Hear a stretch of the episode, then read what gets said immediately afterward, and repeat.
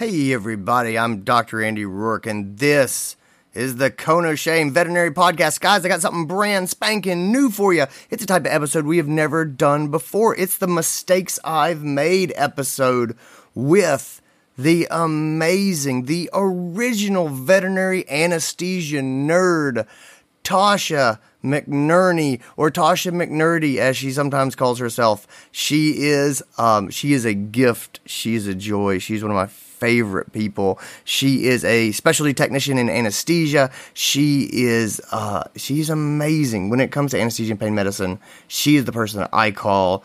Her opening up and being vulnerable and talking about a mistake that she has made in her career. I think this is great learning. I am so glad she did this. I just I cannot praise her enough for making this episode. Guys, I hope that you will love it as much as I loved making it. Here we go.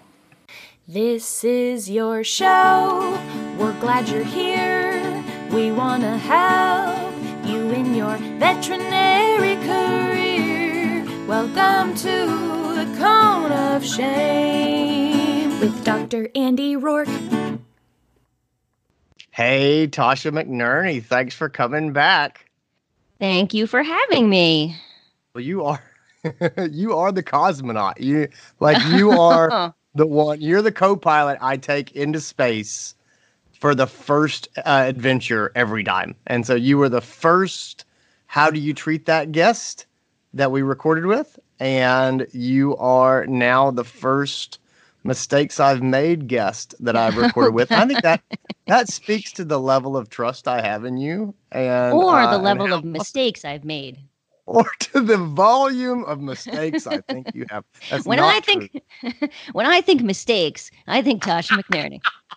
not not the case at all, but I love it. Oh, oh man. Okay. So the idea with mistakes I've made, this actually came. There was a, a veterinarian that was talking to me uh, not long ago, and he was going, you know, the single best teacher is mistakes, and they could be mistakes other people make.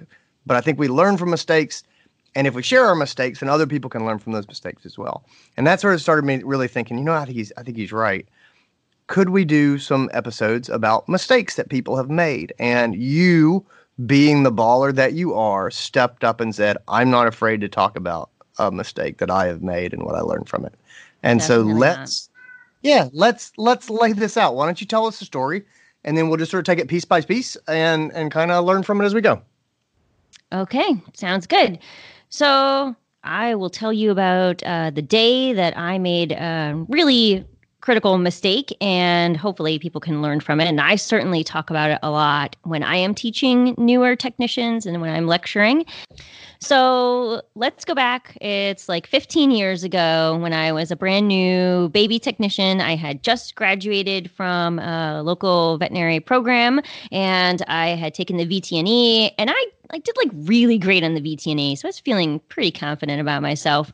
And I also was signed off on all my veterinary anesthesia skills at the clinic, so I was kind of like able to fly solo in anesthesia now.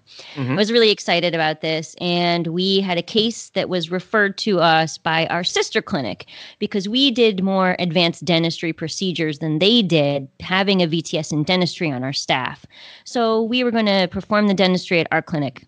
Now, I'll tell you right off the bat, you might be able to guess what my mistake was when I let you know that the patient coming in was an 11 year old English bulldog. Mistake number one don't anesthetize an 11 year old English bulldog. Uh, no, but seriously, you can. I, I don't want people to be discouraged. You can if you do it safely. So it had just had anesthesia two weeks prior at our sister clinic. So we were just going to repeat the exact same protocol and procedure that had been done at our sister clinic. I just drew up the drugs. I didn't look at the patient that day. I didn't look at their lab work. I just took it on account that it had the anesthesia two weeks ago. Everything went fine with that anesthesia according to the records. I drew up the drugs, I got them ready, and away we go. So that actually was my first mistake. My first mistake was I did not put my hands on the patient that day. I did not feel the pulses. I didn't look at the patient's mucous membrane color. I didn't read through the record and the blood work. And I know that the doctor is ultimately the one that's going to make the anesthetic decisions, but I really feel, and I try to stress this now, as the anesthesia tech, if you're going to be the one monitoring that patient under anesthesia, you better know what's going on with that patient. What are you about to perform? What is their concurrent disease status?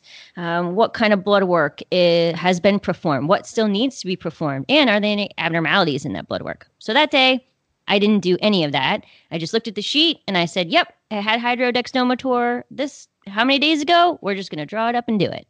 If you have a vet that whose ego can't handle the technician doing their own physical examination, that's totally on them, in, in, my experience, right? Why wouldn't we want as many people as possible checking these patients out before they go under and making sure that everything looks good to go? So I uh, I love it when technicians do their own exam before surgery. That makes all the sense in the world.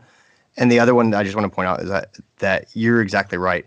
The pet that went under anesthesia two weeks ago should send up red flags for everybody because it's so easy to just look at the chart and be like, this is what they used and everything went great. And so we're just going to run it again. And uh, that's a false sense of security. I but we've all we've all been there. We're like, yeah. yep, this is what we did last time we sedated for grooming and worked great. But yeah, that's uh, I I I've been there. I know exactly how that happens.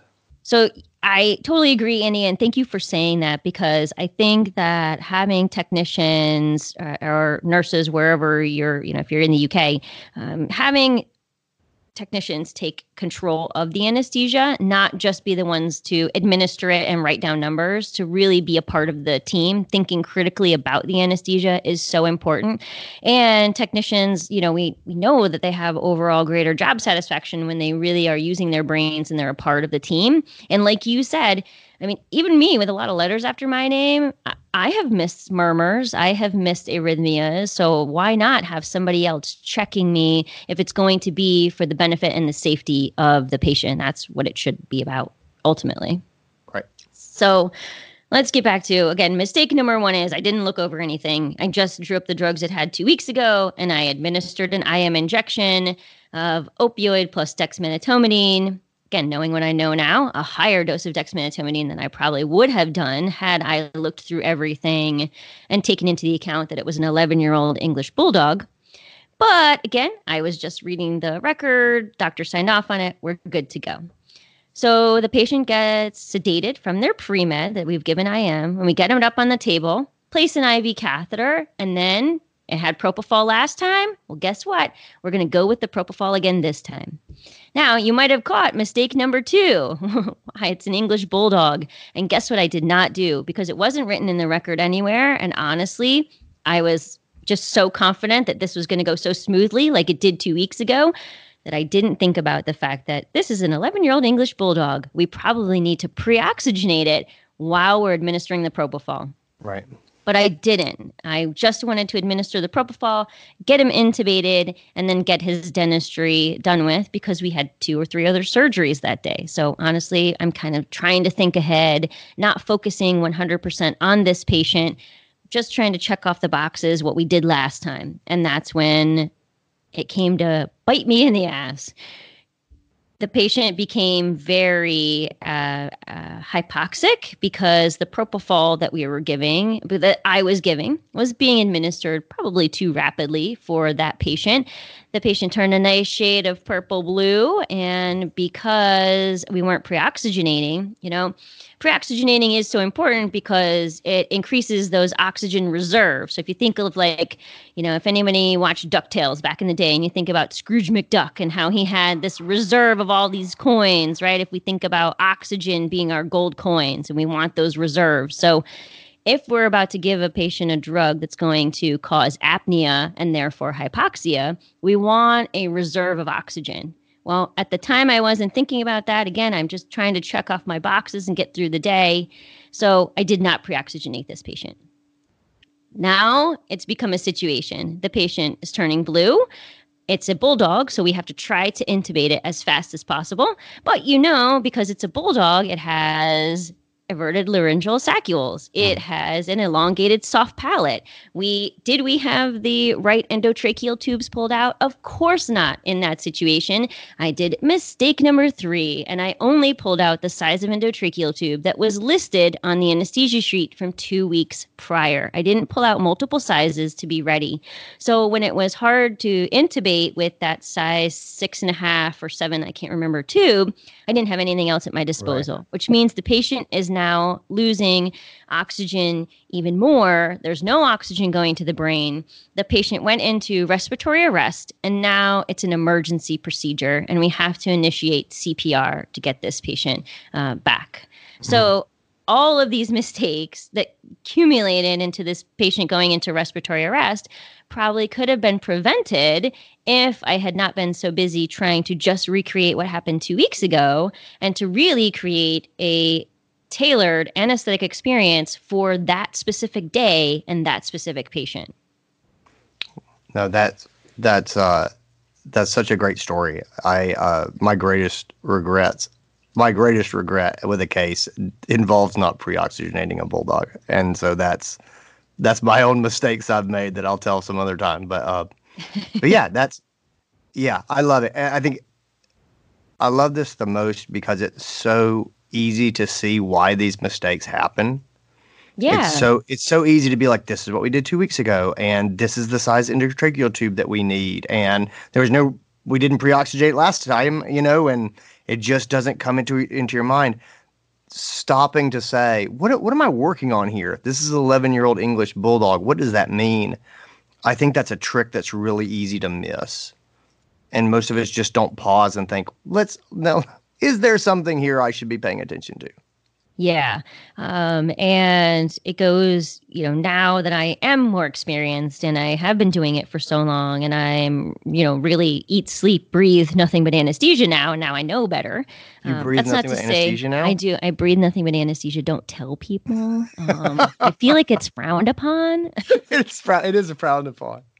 Uh, you, uh, late but no, work. since you know, since anesthesia is my my life, I, I am much smarter about how I approach things. But that's not to say that I can't still make mistakes and I'm not still learning. You know, um, my anesthesiologist that I work with, she is a boarded anesthesiologist. You know, she's fantastic, and I always go to her with questions. And what I think is really nice about working with her, and I'll give her a shout out to Dr. Caniglia, she's fantastic, is that she makes mistakes too. And when she makes mistakes, she lets people know so that we are all educated on the staff. You know, just last week, she put something on the anesthesia nerds where she had made a mistake with a breathing system. She didn't catch it in time, and the patient's CO2 levels started to rise. But then when she saw it, she caught it, but she took a picture of it. She put it on the anesthesia nerd. She started a conversation about, hey, this is something you guys should be looking out for. So, for a boarded anesthesiologist to say, hey, this was a mistake, we caught it, and then let's learn from it.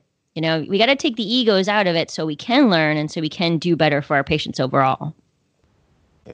I completely agree. Thanks for doing this with me. I really appreciate your time. I really appreciate you uh, sharing your knowledge and experience. Thanks so much for having me. Cool. All right, I'll talk to you soon. Thanks, Andy. And that's what we've got, guys. I hope you enjoyed the episode. Gosh, another shout out to Tasha McNerney. If you have not listened to her podcast, go and find it. It's on Apple iTunes. It is on Stitcher. It is wherever you get uh, podcast. It is the Veterinary Anesthesia Nerd podcast. I was on that podcast last week. If you want to hear more of my voice, and I can't imagine that you do, but if you do, you can find some of it there. But she's also got really intelligent people on the podcast, like Dr. David Dykes and uh, and surgeons and anesthesiologists and the like. So. Veterinary Anesthesia Nerd podcast. Check it out for sure. Guys, take care of yourself. Be well. Talk to you later on. Bye.